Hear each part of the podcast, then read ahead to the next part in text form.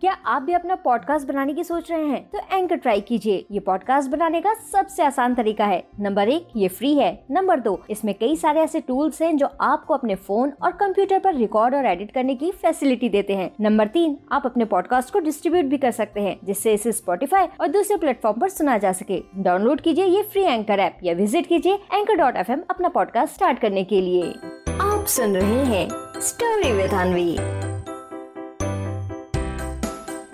क्या मोंटी बंदर जाएगा स्कूल? एक बार की बात है। ढोलकपुर जंगल में सुबह का समय था और चंपा लोमड़ी बस जल्दी जल्दी चली जा रही थी।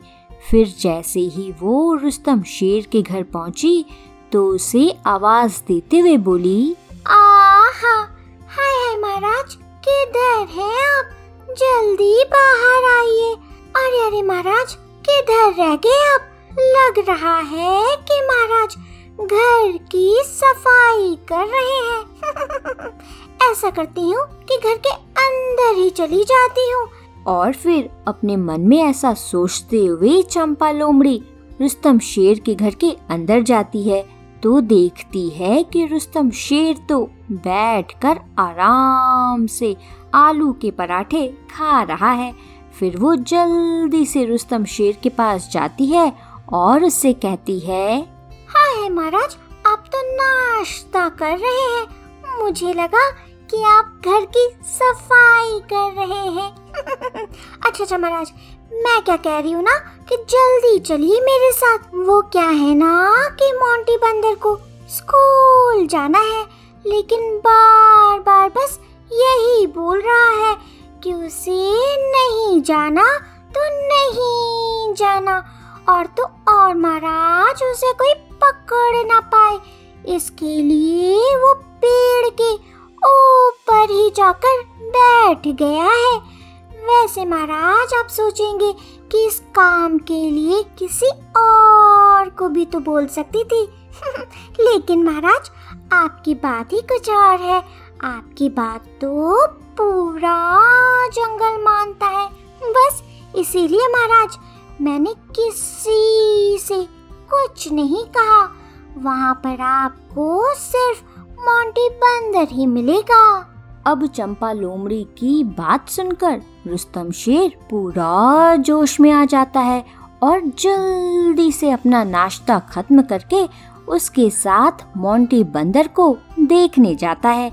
फिर जैसे ही रुस्तम शेर वहाँ पहुँचता है तो देखता है कि वहाँ तो पहले से ही खूब सारे जानवर खड़े हैं और वो सब भी मोंटी बंदर को नीचे उतारने में लगे हुए हैं।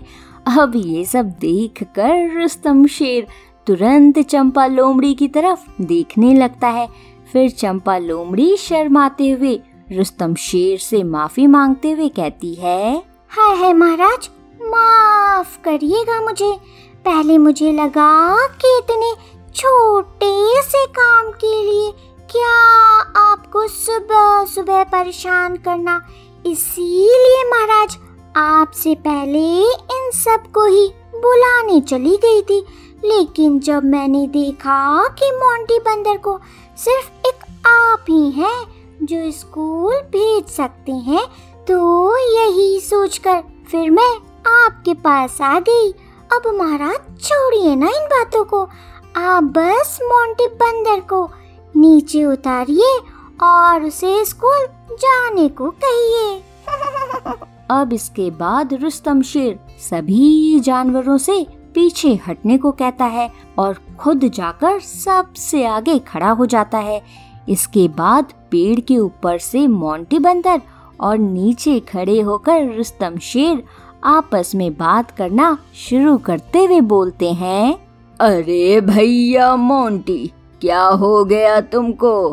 काहे भैया स्कूल नहीं जाना चाहते हो? नहीं महाराज, मैं नहीं जाऊँगा। मुझे डर लग रहा है। वो वो क्या है ना महाराज? मधु मधुमक्खी मैम ना आज मुझ पर बहुत गुस्सा करेंगी। क्योंकि ना मैंने उनका काम नहीं किया था। अच्छा भैया तो ये बात है। काम पूरा काहे नहीं किया तुमने? पहले तो भैया ये बताओ। वो क्या है ना महाराज कल मैं जा रहा था करने लेकिन फिर मैंने सोचा कि अभी तो बहुत टाइम है इसलिए थोड़ी देर खेल लेता हूँ। और फिर खेलने में मुझे इतना मज़ा आ रहा था कि बस मैं खेलते ही जा रहा था खेलते ही जा रहा था।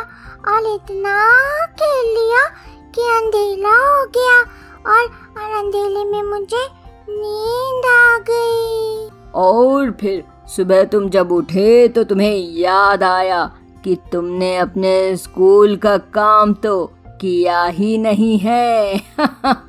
और फिर स्कूल ना जाना पड़े इसलिए यहाँ आकर बैठ गए। हैं मोंटी बंदर। अब मोंटी बंदर और रुस्तम शेर आपस में बात कर ही रहे थे कि तभी वहाँ चीका और मीका पहुँचते हैं और अपने पापा रुस्तम शेर को बाय करते हुए खुशी खुशी स्कूल जाने लगते हैं और उन दोनों को इस तरह से खुशी खुशी स्कूल जाते हुए देखकर मोंटी बंदर का भी मन खूब करने लगता है स्कूल जाने का। और फिर तभी रुस्तम शेर उससे फिर से कहता है, अरे भैया मोंटी, एक बात तो तुम अच्छे से समझ लो। मान लो भैया कि आज तुम काम करने की वजह से स्कूल नहीं जाते हो तो भैया आज जो जो काम कराया जाएगा और जो जो पढ़ाया जाएगा, वो भी तो तुम्हारा छूटेगा, है कि नहीं? और भैया, उसकी वजह से फिर कल तुम नहीं जाओगे, और इस तरह से तुम भैया हर रोज स्कूल नहीं जा पाओगे। इसीलिए मोंटी बंदर, अभी तुम जल्दी से नीचे उतरो और सबसे पहले स्कूल जाओ। वहाँ पहुँचकर जितना हो सके काम करो और भैया, उसके बाद मधु मधुमक्खी मैम से सौरी बोल कर उन्हें पूरी बात बताओ और साथ ही उनसे ये भी बोलना कि आगे से ऐसा तुम कभी नहीं करोगे। आखिर मोंटी बंदर, मैम को भी चाहिए क्या कि जो उन्होंने काम दिया है, वो काम समय से कर लो, है कि नहीं? बस फिर मैम भी काहे तुम्हें डांट लगाएँगी भैया? तुम ही बताओ।